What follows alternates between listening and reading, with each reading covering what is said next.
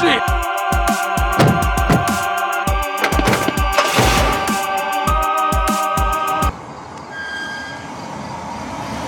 No bullshit.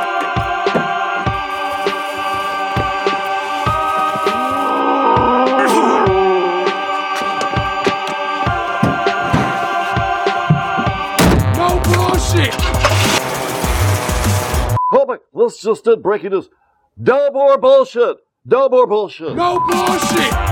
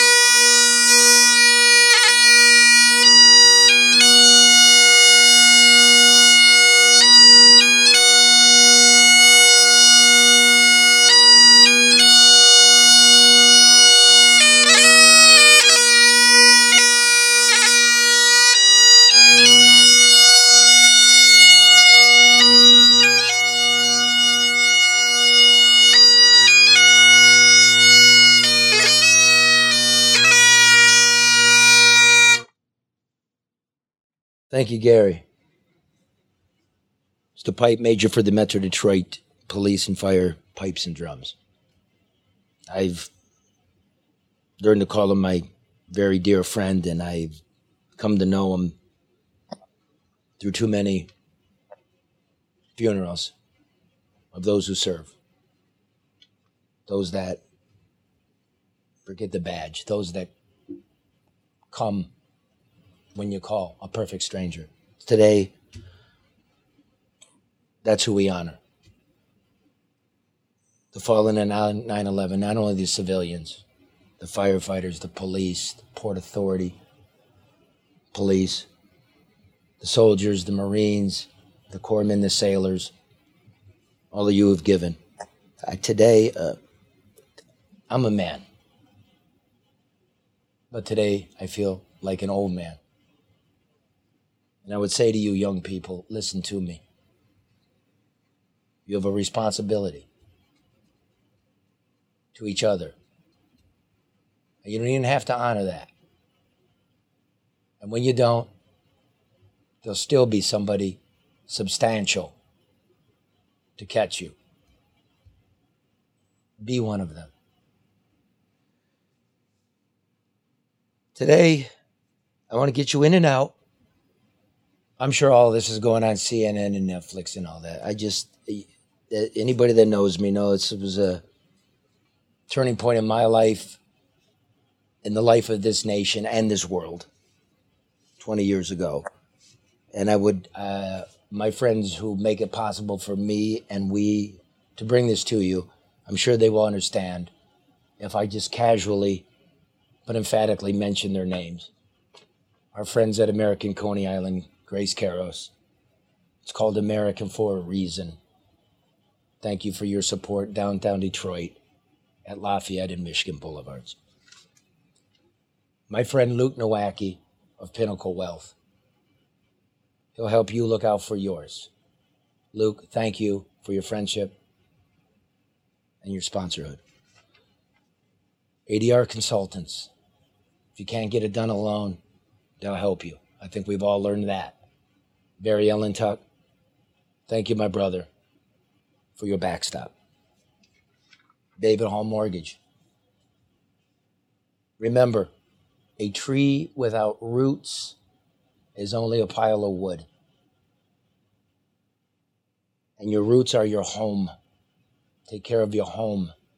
Take care of your people.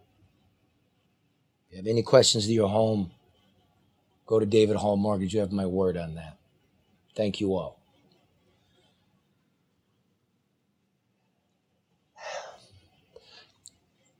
Twenty years ago, some murderers hijacked some airplanes and slaughtered my neighborhood. That's what they did.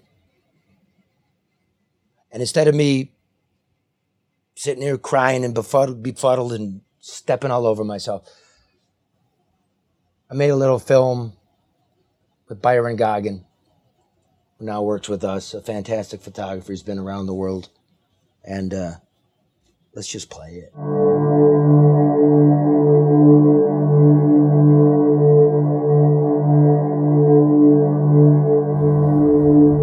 9 11? Yeah, I remember I was. But definitely remember where I was. Never forget it.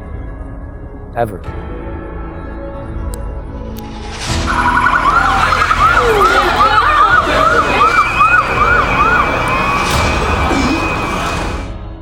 The day started out, it was election day in New York. They had come up with this new funding, four public dollars for every dollar that you raised. So it was going to be a zoo. And I remember being at the New York Times, looking at that coverage out of Florida, thinking, you did every story except the working man story. And what would that story be? It'd be the voting booth mechanic, the guy that's got to sharpen the pins that pokes the ballot that doesn't create a hanging chad. So I figure, why don't I do that guy in New York? There's going to be an absolute zoo. So I arrange it. I'm going to meet Board of Elections, voting booth mechanic, Lower Brooklyn, and I get to the parking lot in front of this school, and you look up across the East River, little, little before 9, September 11, 2001, and the North Tower's burning. And we look at each other, and he says, must have been a little airplane, a Cessna hit it. I go, yeah, you know, that once happened in the Empire State Building long ago. And as we're watching it, because we're not in any hurry at this point, the South Tower gets hit. I, he, the principal, his bosses, everybody knew that wasn't no Cessna. You knew what that was. Were attacked. So we go into school and the principal locks it down. Our cell phones aren't working. Completely dead. Don't work. I get in the car. For some reason, he's in tow. And we stop at a deli, a Korean deli. And the guy's been watching TV and he says, uh, Bad day for America. I said, Yeah, you, you from Korea? He said, Yes, sir. I said, You're our friends. Bad day for all of us.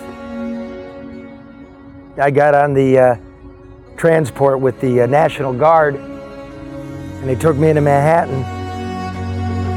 I got off the bus. There was dust everywhere. Seemed like there were 10,000 shoes just going north. People had just run out of their shoes in fright. It was just covered in like this funeral dust. It was so quiet.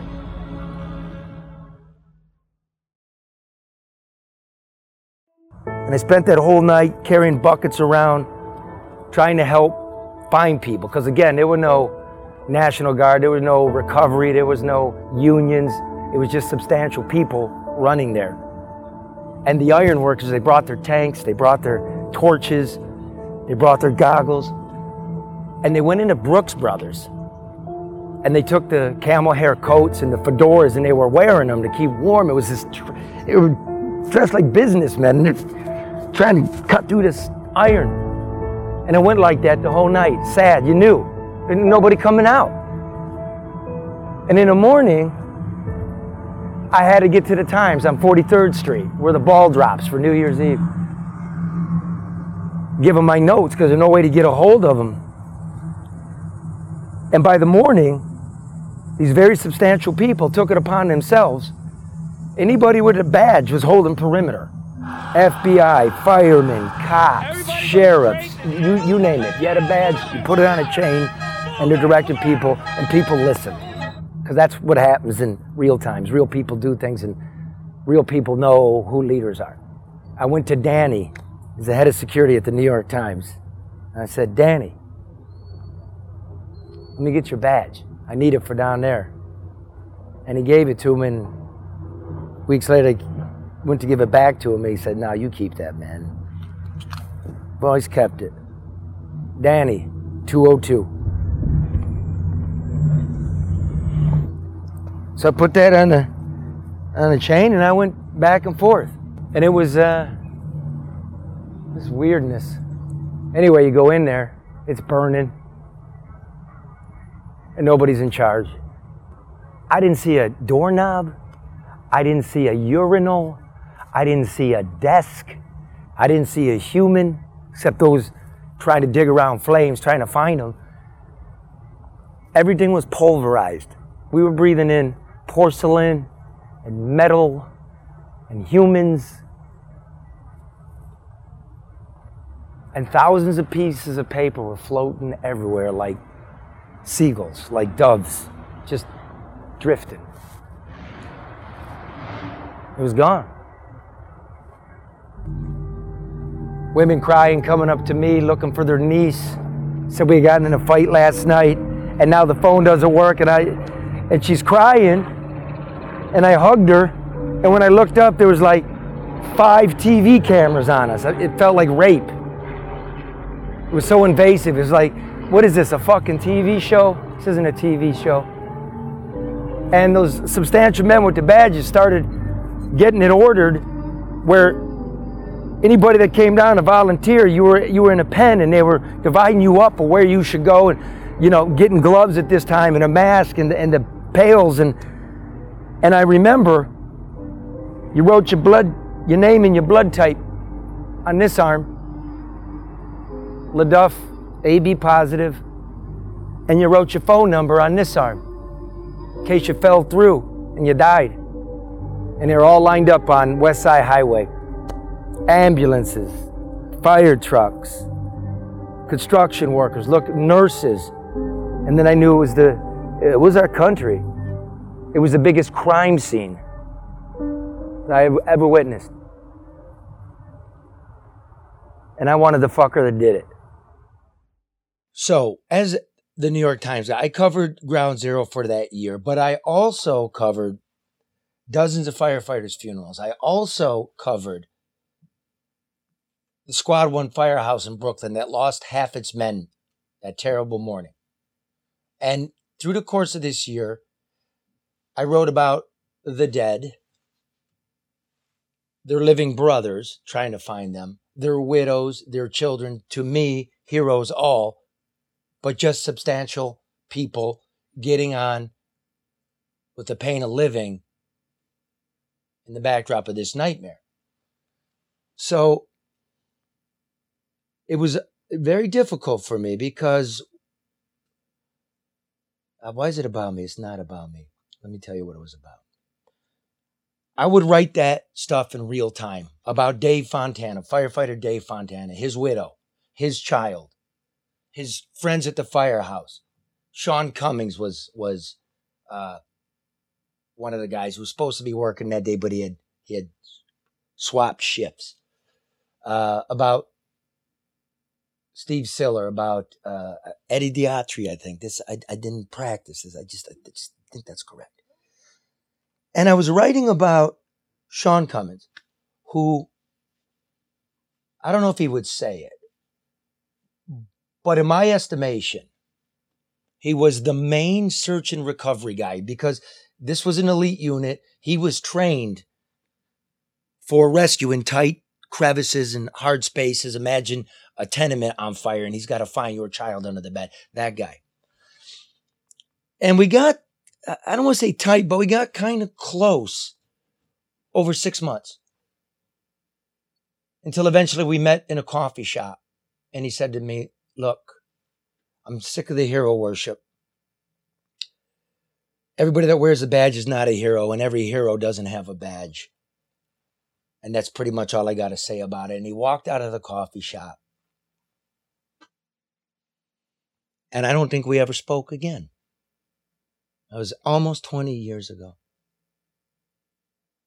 And then he got a hold of me this week. And here he is. Hey, Sean. How are you, Charlie? Ah, brother, I, I, I guess I'm blessed, man. Where have you been? Where did you go? I was everywhere. I had, uh, as you know, at, then uh, in Squad One, um, I was going to Rescue One in January of uh, 2002. Um, I spent 14 years there.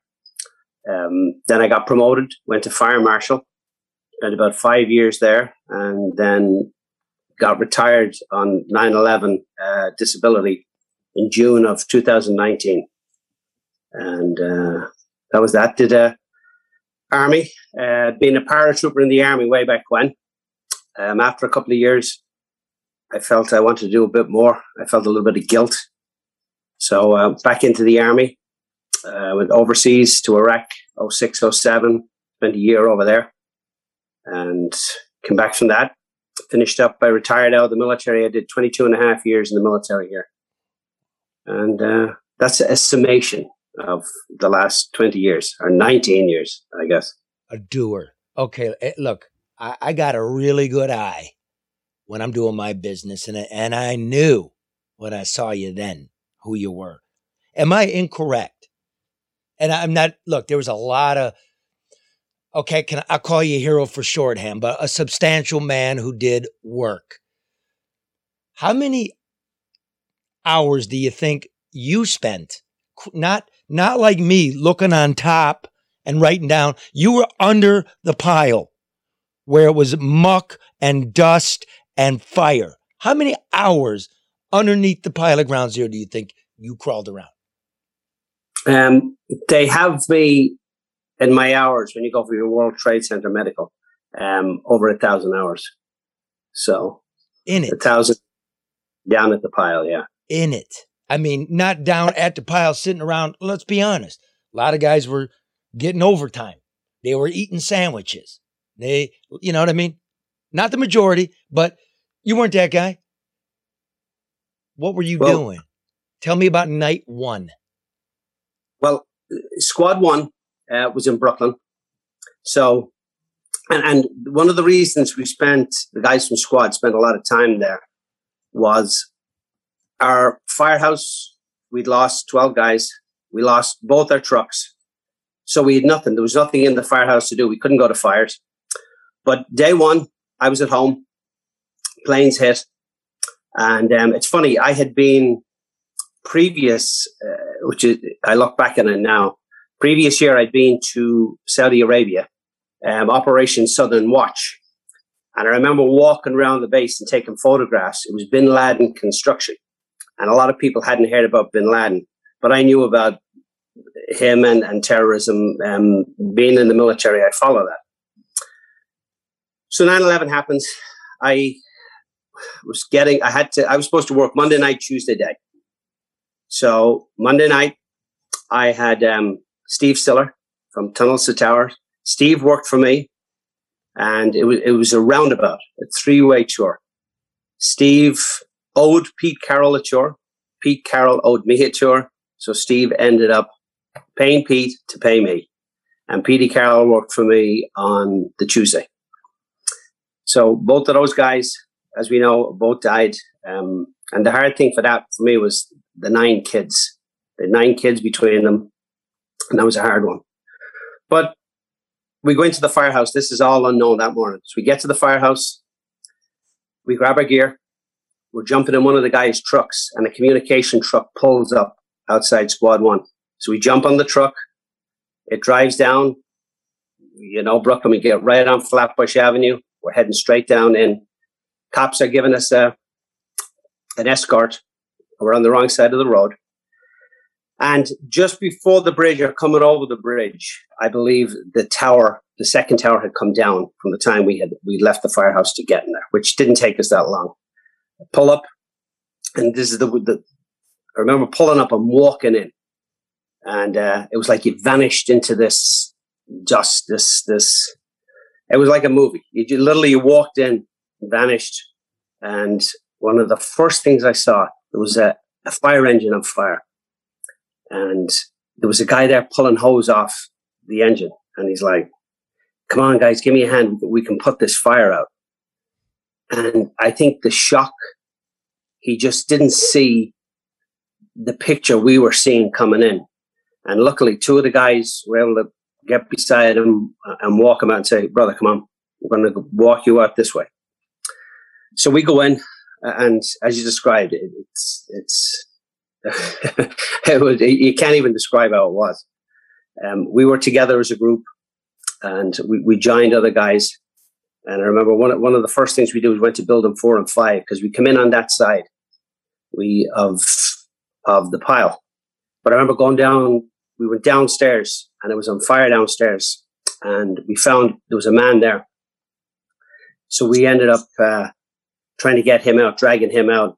And, and, I remember there was ammonia gas spraying. It was the weirdest thing. And on fire, and the building's still falling down around us. And I remember we're trying to drag this guy out. And uh, there's a chief there, and he orders everybody out. He said, Guys, everybody out. This place is going to collapse. And I, I, was there with my buddy Jimmy Lopez from Squad, and Jimmy now is in Rescue 2. And uh, we, we both sort of looked at each other and we asked afterwards, I was like, why didn't you leave? And he goes, well, why didn't you leave? I was like, I wasn't going to leave. it was more like, if you'd have left, I'd have probably left. And I think at that stage, you're there for each other. But we eventually got this man out. I remember his legs were broken. I remember we're, we're dragging him out and he's moaning. And, and I was so afraid. I, I really thought, and I think uh, it's the only time in my life where I thought I was going to die. And uh, I remember dragging him across, we're dragging him across these, these, the rubble. And I go, shut the fuck up. And it was just pure nervousness. And I remember afterwards saying to the guys, I said, Oh, I'm going to be in trouble for that now, cursing at a civilian. It just shows how even I wasn't aware of, of how big this was. But then we come out of there, we put him in an ambulance. Um, he was alive when we put him in the ambulance. I never found out the man's name or if he lived. I hope he lived. And then we worked our way around to the far side of the pile. We got round. It, took us a while, as you know yourself. It wasn't a walk around like Manhattan, and that was the hardest thing. I had worked down there for years, and you're looking at uh, you're seeing it with your eyes, but your mind is telling you this is not what you're looking at. It was the weirdest thing. So we walk our way down in front of 10 engine, 10 truck. And we get to the West Side Highway and we found Squad One's trucks were going through the tunnel and um, wrecked. The, the trucks were wrecked. And that sort of became where we all met. And if you were alive, you wrote your name in the dust on the truck. Um, so guys would know you were there. And so that we moved on that day. We went in, we are searching, we were, and it was only afterwards when I saw the movie. I remember we we're down under the pile, and you know the Port Authority cops that were trapped. I remember hearing those shots going off, but we couldn't get through. And it was only when I saw the movie that I remember that I'm like, because I remember talking to the guys like we are assuming at the time it was just bullets going off, but um, it was actually those guys firing. Again, we came out of that. We were then. It's funny. We're in building seven. We're in there fighting fire in building seven, and we get pulled out of building seven, and uh, it you know around five o'clock, I guess it came down. So then the evening, the chief spoke to us. Then gave, a, gave us, I guess, pep talk um, about what this was going to be. And I remember them walking up on the pile later on. Um, Paul Stallone, Jimmy Lopez, the three of us, after Building 7 came down. And it's the eeriest silence. It was just quiet, except for the pass alarms. Now, a pass alarm, as you know, it's the alarm that's on a firefighter's mask. And if he doesn't move for about 30 seconds, it starts to beep. It starts to give a tone. And it's designed in the fire to help fire find a firefighter you could just hear these all over the pile and you couldn't get to them. You just couldn't get. And, and I remember then later on when you said the, the iron workers came and they called us over. And I'll never forget this. There was this, there was this lady lying over a beam, literally lying over a beam. And, and she was this young black woman, stark naked, like the clothes were blown off her, but her body was intact. It wasn't damaged. I guess the concussion. And I, to, right in my mind, I can see this right now, this, this lady on this. And, um, it, it just was, it, it, it, was overwhelming, I guess. And, and it was too much to take in. It's only afterwards you start to think about it and you digest it and break it down. But then later on that evening, and I remember this was, was funny because I would say about 12 or so at 10.30 that night, I remember we found this lady on West Street and she was cutting the beams. And the body started to have a sweet smell, like a, a nearly an smell. And that was about 12 hours into that, into the whole um, operation. Then, of course, first night, we're there doing what we can. And I remember being on West Street all night through. Um, the morning, the next morning, the 12th, sitting there and watching the sun come up and where the towers would have blocked it before, seeing it. And I remember thinking, this is really the grey light at dawn. So that's roughly the first 24 hours at it. Let me say, let me ask. So much to, I don't know. When you feel like, what, what is the sensation when you feel like you're gonna die? This, this is it. Is it calm? Is it frightening? I, I was, I, and I said, I'd been in Iraq and there was a couple of things in Iraq, but I never felt that. And that was the only time. And I think it was having, like, there was four of us there, three guys from squad and a guy from 119th truck. And I think it was because all of us were there. Like we got strength from each other, if you know what I mean. And like, no one was going to break the four of us leaving, if you know what I'm saying. It was like, as long as we stayed together, we were okay. And I, and I just thinking, okay, this will be it. But we're doing something good. We're trying to do something good. So I guess that was the feeling of that. Isn't it? There's no there's no fright. I think it's adrenaline when you're you're trying to do something good, when you're trying to help somebody. Isn't it? Isn't it? Really isn't fear, is it? I, it's yes. I, guess it's it's probably fear, but the adrenaline takes over. And I think just having the three guys with you, we got strength from each other. You know, we all looked at each other and we didn't burst that bubble, if you know what I mean. And we said, okay, well, let's get this man out. And if, if we die, then hopefully not. And we get him out. And, and if he lives, it's a good thing. And hopefully he did live and, and went on, you know, lived his life for his family. Sean, can I, how long was it before you actually put your head on a pillow to rest. And what was that like laying your head down for the first time after all of this? A, a great question. It was um, the the day after. Um, some guys went home um, that evening. But what happened was we spoke and said, okay, some guys are going to have to go back to the firehouse. There's going to be an awful lot of wives, mothers. They need to know. No way could I do that. That's where I was a coward. I did not want to go back and face these women. This, I would rather stay there and dig 24 7. So some guys went back that night, and it was mostly the senior guys who'd been there longer, who knew they would know them, have known them better. So they went back and they had phone duty, which I still to this day I couldn't do it. I wouldn't be able to do that. I can work and do that. So the next morning, um, guys came back and they said, "Listen, this is long term. This is going on. This is not ending today. Don't worry. You guys need to get back to the firehouse." So we went back to the firehouse. They said, "Okay, everybody get go home, see your family." We went back home, um, saw our families, then straight back into the firehouse. And here's the great thing about the fire department: the retired firemen all showed up at their old firehouses to help. Like they did the basic things that need to be done the cleaning, the taking care of it, the handling, because the firehouse became the hubs for the families to come to. So they all showed up there. And again, and then uh, I don't envy them this job, but they did a great job. But I remember it was a captain there, an old captain from squad. And when we walked in, he's like, guys, go upstairs and lie down. We got this. You guys go lie down. You're going back in there this evening. So, and I guess um, clearer minds prevailed, or more mature minds, and they they were looking out for us. They were seeing things we weren't seeing in ourselves, I guess. Because so we go lay down and go back in there, and uh, that would be, you know, that's how we did. We just dig, and then I told Petey Carroll, um, who was my 24 partner. Petey died. Uh, he works for me on the 12th. I'm sorry, he works for me on the 11th day, but we found him the next day. The next evening, we found Petey. And um, so we actually had a funeral um, with him, um, his funeral. So you were at the pile. We, as I said, we didn't have fire trucks. And um, so we were at the pile, we were at funerals. Um, and then we, we got a rig.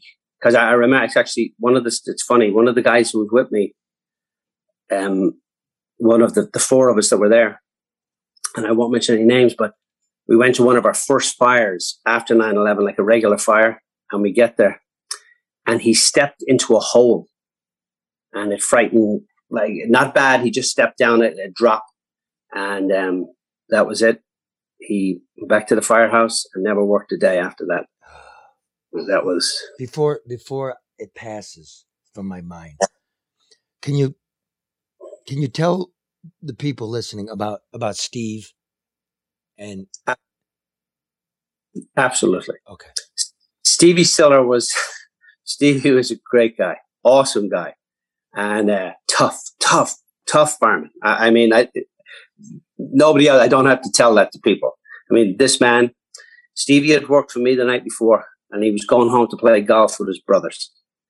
And um, so he dropped. He was in his car, had his gear, and the towers got hit. Stevie parked his car, ran through the Brooklyn Battery Tunnel into the towers with his gear, with his gear, ran through and got in there. And unfortunately, Stevie died. So and, Stevie, um, Stevie was driving home, heard it, turned around, drove back to the firehouse, got his gear, went to the tunnel. The authorities had already closed it. He grabbed his 60 pounds of gear and humped it underneath the New York harbor in time to meet his death in the Twin Towers. No questions asked. None. What about he just? What about he, Eddie? What about Eddie D'Atri? He was sleeping, wasn't he? Yeah, I'll, I'll tell you about Eddie now, And because I said this at the time. We have bunker gear, and our bunker gear used to get cleaned every six months, give or take. So our gear had been cleaned and um, so, and on the racks in the firehouse, everybody has, you hang your gear, you have your own area. Eddie was the officers. They had a little section, but Eddie's was right next to me. Um, Eddie was a very solid guy. Um, we'd be about the same height. And I get in, I, cu- I couldn't find my jacket. And um, I, I didn't understand why. And, and I'll explain to you, I know what happened to my jacket. Eddie ended up grabbing my jacket because what happened was guys, when they didn't have that, they just grabbed a jacket that was there and put it on. And how I know this is we found what we thought was Eddie D'Atri. We found the bunker coat because, you know, we have our names on the back of the bunker coat and it said D'Atri. Now, Eddie had tattoos on his arms. So we actually found him and I went I, I went with, with, was um, what was left of the body to the morgue.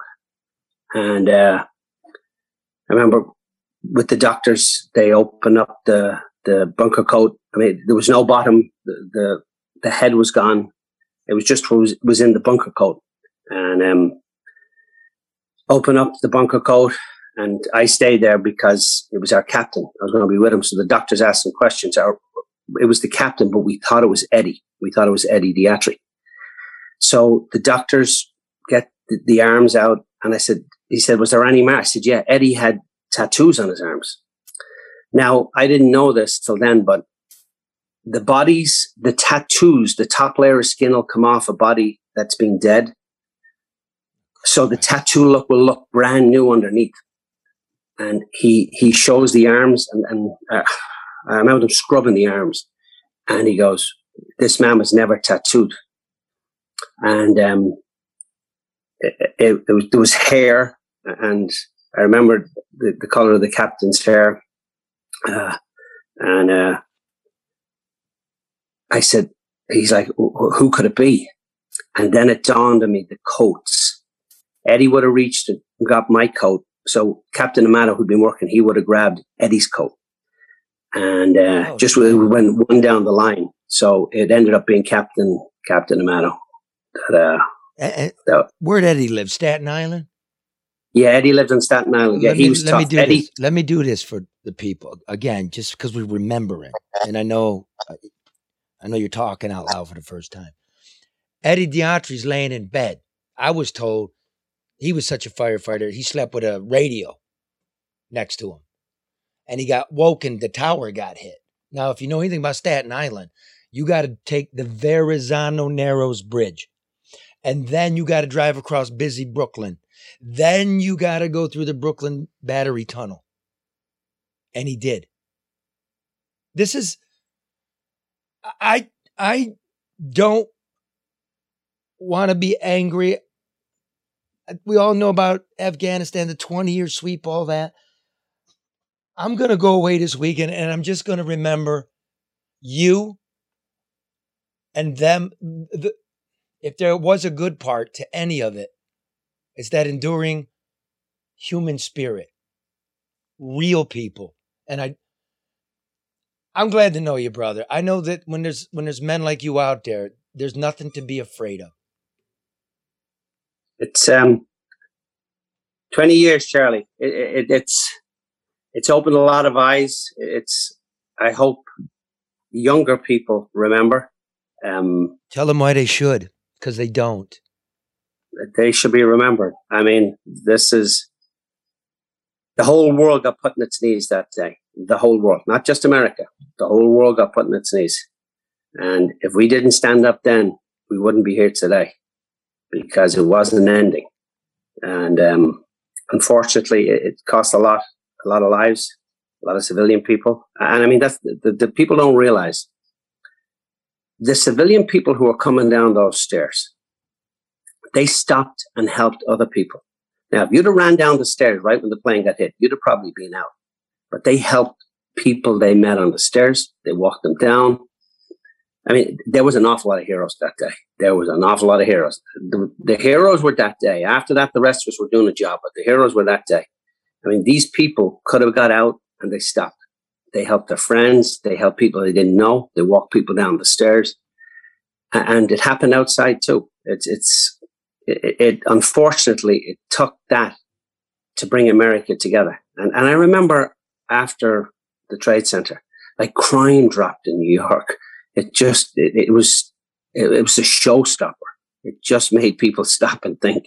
It was the weirdest feeling. Uh, I my brother uh, Mark here. He wants he wants to ask you something. Well, first off, I want to thank you because it's you know to echo what Charlie said. The world's a better place because you're in it and everything that you've done, not only New York but Iraq. Uh, but regarding never forgetting, um, there's a lot of uh, people that have long term health problems. How are you physically? Um, mentally, you seem to be there, but physically and mentally, how are you doing now? Um, it medically, I've I've uh, I ended up I ended up with some cancer in my nose. Um, they had to. I ended up with 28 stitches. It uh, worked through it. Actually, by the time we got to it, they had to drill it out. It was the size of my my pinky. Um, so they had to stitch that up. That left me. It looked like Mike Tyson had his uh, had me for a couple of rounds, but I got over that. Um, thank God. Sinuses, very very bad sinus issues. It's um, I wake up every day and I feel like I'm drunk. I feel like I've been drinking the night before without drinking, so I don't get the benefit of it, but I get the hangover of it and uh, pounding headaches. I had one headache this during the summer there, six weeks long. It lasted for six weeks, pounding headaches. They did the operation, but didn't work for my sinuses. And uh, like it's funny now, and at any second now, you can see my eyes start running. I ended up getting allergies from this too. So this kicked in later on. Developed uh, a latex allergy too. I'm not sure what brought that on, but that leaves me leaves me with burns if I wear anything rubber or polyester, that type of thing. And then I have issues. I have Barrett's um, and GERD. So I keep that with medication. I keep that under control. So I'm on a, a couple of different medications. So But, this uh, shit, this shit's gonna kill you. Sorry, naked and true. At some point, not today. God, God forbid, thirty years. Oh, I'll take the. If you're giving me thirty years, it's um. Well, there's a funny story. There was an explosion in New York, uh, Second Avenue. A building collapsed, and um, I was at the building, and this older man in his seventies came by, and he says to me, I, w- "I was here when the building came down." He said, "They're saying there's uh, asbestos in it. Do you think I should go get tested?" I said, "Well, how old are you?" And they go, 72. I said, well, asbestos, uh, asbestosis takes about 30 years. I said, so you'll be 102 when they diagnose you with this. So I said, it's your choice if you want to go ahead with that.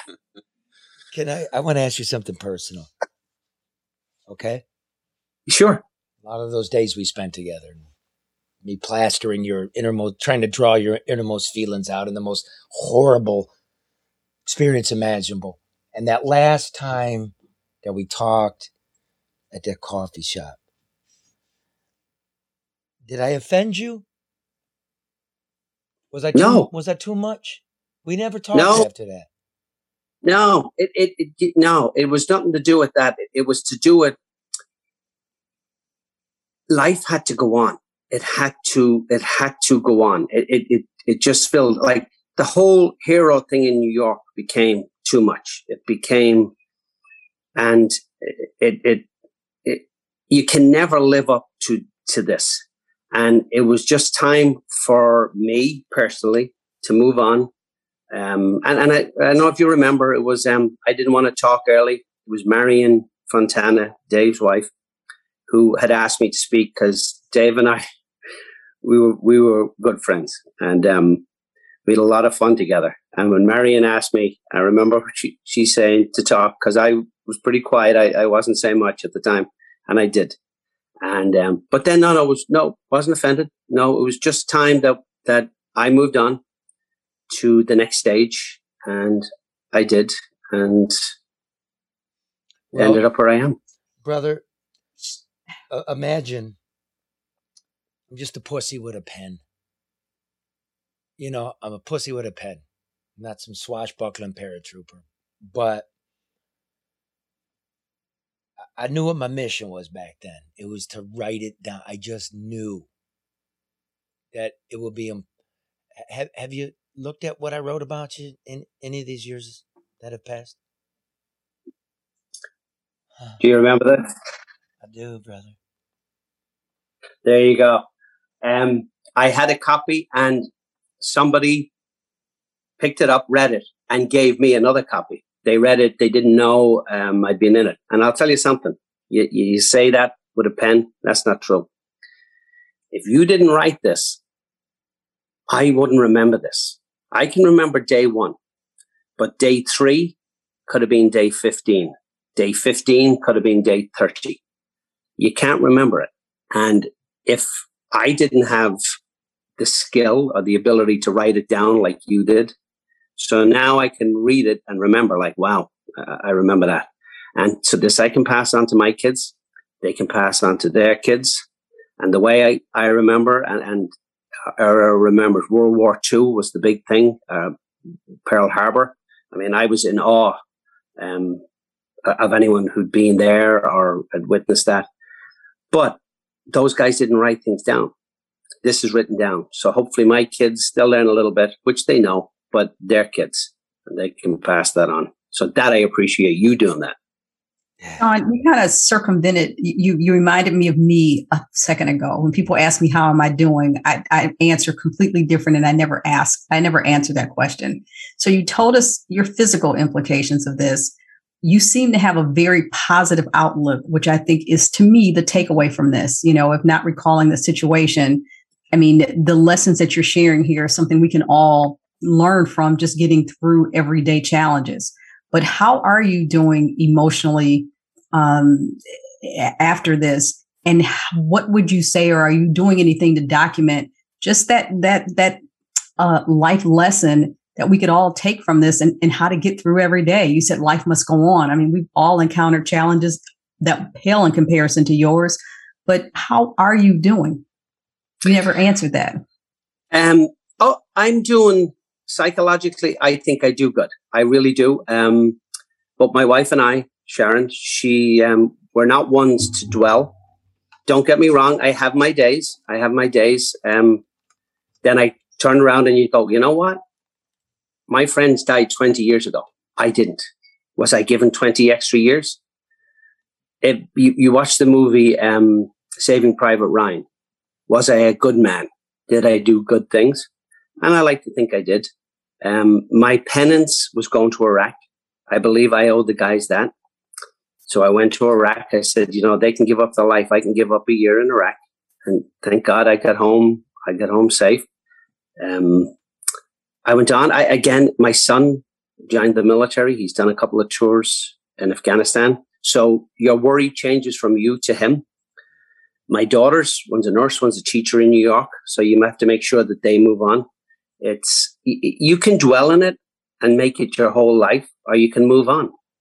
And I always try to move on to a different challenge. Of course, leaving the fire department was tough because that sort of was an era that ended. So when I left the fire department, again, you miss the guys, you miss the fun. So I moved on and I went to a different challenge. I moved to Gettysburg, um, Pennsylvania here. Um, was always interested in military history. But when I came back from Iraq, I came here. My son wanted to visit Gettysburg. We came to visit, and I said to them, you know what? We're going to buy a little house here one day. We did. I came down here. I studied. I applied to be a town guide to learn about the people of the town. Studied for that. Spent all last year studying for that. Passed the test, and that's a new challenge. So I think I just go from thing to thing. I like to be busy. That's uh, and I think a lot of that is that's you say how I'm doing. I think that helps me through. And, Listen to um, that, brother. I, I the clan that you've raised, the offshoot of you, a warrior, a teacher, a nurse, you fucking Irishman. Look, speaking of Gettysburg, when I went to Gettysburg on my way to watch Obama be inaugurated, I stopped. I looked at the Michigan contingent because my forebears fought in that war. So don't fly that Dixie up here, motherfuckers. But within the, the headstones of the Michigan t- contingent was one Captain Peter Generous. The aptly named Captain Peter Generous, who gave up his life so this great human experience called the United States could continue. And you're in that long line of Americans, you Irishmen, and to you, on the 20th anniversary. We raised this Irish whiskey, brother. And well, I'm, thank you. I'm glad to be back with you. I, I, I feel like my strange brother came home. And are you going to New York? Because I know you haven't, you haven't, you don't go to these high school reunions. Are you going this time? Cheers. I am. I am. I am going this time. I haven't gone for years. Um, it became too much of a dog and pony show, and um, so I stepped back. But Squad One reached out to those of us that are still around and said, listen, we're going to try and get everybody together for the 20 year reunion. So I'll go to Squad One. Um, I'll have my family with me, my wife, my daughters. Uh, on Saturday, and then we'll head into Rescue One, and we'll be there for the day and just be with those who are there. And it's just like you know, you talk to a soldier, you talk to guys in firemen. You don't have to say anything. You can just sit there all day and be quiet, and it's okay. They know. So we'll do that on uh, on on Saturday. Okay, man. Um, shit. I'm gonna call you tonight if that's okay. Absolutely. That to full disclosure, we we spoke for those four hours. That was. I, I, now fuck everybody else. I, I love you, man. I, um, I'm I'm I'm I'm gl- you look better. You're actually more handsome than you were when you were young and healthy. You look like fucking Sean Connery. Yeah, he does. He does. Perhaps you'd like to dance with me. okay, look, I got uh, a, a second part of the film. I, I- I hope you'll stay and and uh, listen. I I actually haven't really viewed him. I just sat for him, but uh, the second half of the program, the second film, is is brought to you by um, uh, Strong Hearts Native Helpline. That's look, if if you're native and you're hurting, you're having domestic problems, you're down. You know, you call one eight four four seven native. Uh, it's close to me. My people are involved on the board here, and again, as I've said, you don't have to be native. They, they're okay with me saying that. It's just native people letting you know they're people, and if you need help, reach out. Also, Sean, you're going to need this. Your Medicare guide. You know, as soon as you get on Medicare, how how's your um medical pension? You still got one in New York? Yes, we we um we have well the, all the my medical problems are covered by the trade center. Right, but And- but when you retire as a guy not from the trade center, do you get health care? Yes, yeah, we get our, our health coverage continues on. Do you know that D- Detroit doesn't get that anymore? I Can you believe they me- did that post 9-11? Can you believe that? I'm sorry, I won't. I, I don't want to get political, but that's a fact. And so for all you retired Detroit firefighters, if you're getting close to the age where you don't have to work at Walmart's anymore just to make your medical and you don't know what to do, go to yourmedicareguide.com. That's all I'm going to do, Medicare Guide. You understand. And of course, this is brought to you also by the working people because, Sean, you're a working person. Is that correct? Yep. Once any- upon a time, I'm retired now, but once upon a time I was a working man. Well, well, you, it's not working walking around in khaki and green, you know, padding around with tourists saying, you know, that's where General Custer made a stupid chart. Custer was a dope. Everybody knows Custer. Custer? but he was here, and then and um, he was here, and it's funny, and because you and I could we could go to blows on this one now because uh, Custer fought here, and he a guy named Miles Keogh, and um, guess where Miles Keogh ended up? A guy from Ireland. He ended up with Custer at the last stand. It, it didn't come out good for him. You know what's funny is here in Michigan, Custer married a woman from Monroe, Michigan, right? So there's a big statue of Custer. And the guy that lives in George Custer's old home portrays George Custer in reenactments and actually believes that he is George Custer reincarnated. So imagine how lucky this dude is that he could go through all the old college moves. I mean, how lucky. Unbelievable. It's wild. But anyway, it's the bricklayers and allied craft workers are local too. If you're looking for a career, call them. Sign in bonus, the whole nine. You know that.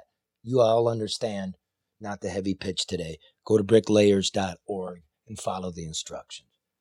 Okay. This is my recollections part two. Sean, stay with us, man. I love you, brother. Stay with us. Oh my god.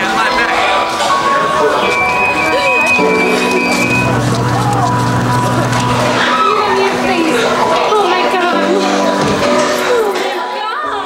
I covered that whole, the whole year for the New York Times. I felt that was my contribution to society, that our grandchildren might want to know who we are. And at that moment, people wanted to know what was happening.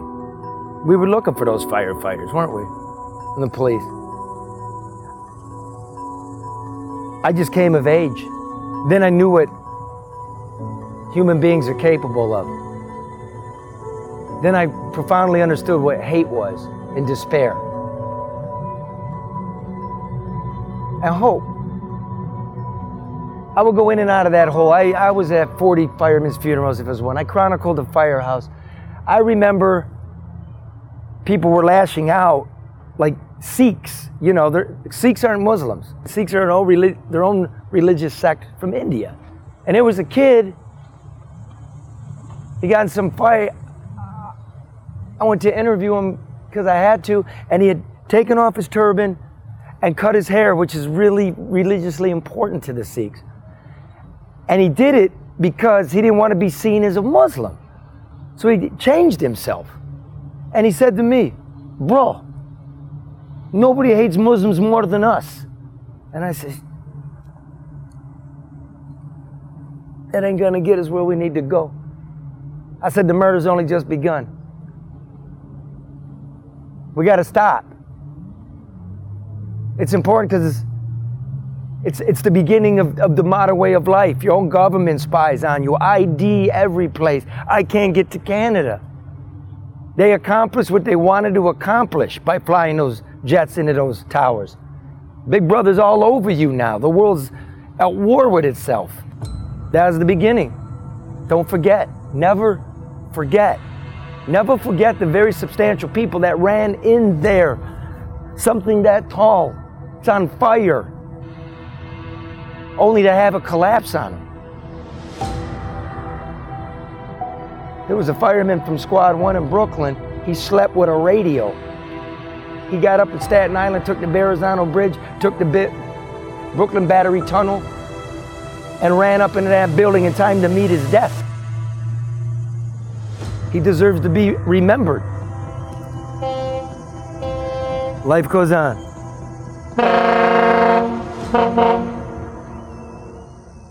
How were people feeling? Together. At least New York was. And I'm told America was, and everybody's flying the flags. Remember, everybody's a brother, remember? There's no black, there's no white, there's no brown, there's no rich, there's no poor. Because, you know, look, we don't have to be the strongest, but you know we're tough. Right? Don't tread on me kind of thing. And everybody's flying the flags. And then it was uh,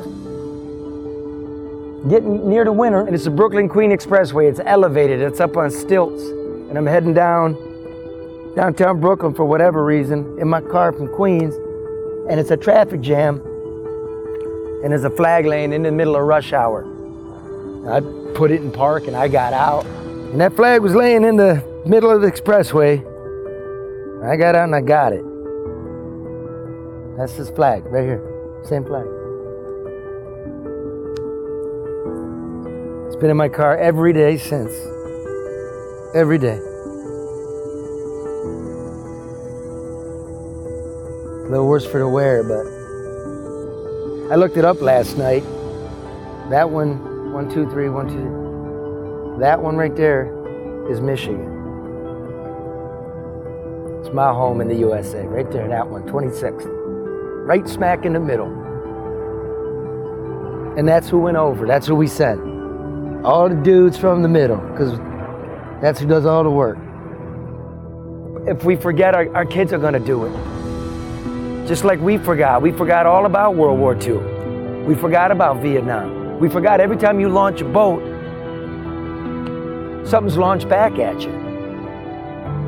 If you're going to send people, have a plan, have a reason, because it's my people that go. If I could tell people and they would actually listen, I, you have to stick to your convictions. But the strong can, can, can move if they're shown that it's not correct. That hate begets hate. The world's getting smaller, we're going to have to share. That remember, we have more in common than we feel. That we're getting stirred up for somebody else's gain, some political gain. They used mass murder to convince us to go do the same. Now everybody's hurt, everybody's broke, and we're no better off than we were. Try to love one another. And if you can't do that, come to a compromise. Don't let them lead you around. Everybody's just as important as everybody else. That's why I'll never forget them. Not the firefighters, not the executive assistants, not the bond brokers, not Umberto, the nameless, everybody. Do we ever improve? Is anything ever learned from it? Doesn't every generation say never again? Isn't that why we should remember? So maybe really there is a never again? That was a massacre. That was a homicide scene, and we t- returned the favor. I don't know. I did my best. I tried to write down who we were. I hope tomorrow you'll look for it, or your children will look for it, or your grandchildren. I left a record. That's the greatest contribution I made. I don't think it was enough. Well, that was self-aggrandizing, wasn't it? ah, fuck it. What, a, Sean, brother. Um, let me leave you with the last word. Give give us something, would you, bro? Well, I'll I'll show you something that I, I put in my pocket at the trade center, and uh, and it, it it's here. If you can tell me if you can see what that is, Charlie. Describe it for us. It's here in my hand. It's a bunch of bullets that are melted together. I'm not sure if I'm showing it correctly there on the camera where you can see them. It's okay. Some people are just listening. It looks like a bunch of big shells all melted together. just melted together. And little did we realize that the trade center was going to lead us into 20 years of bullets and lead all mixed together.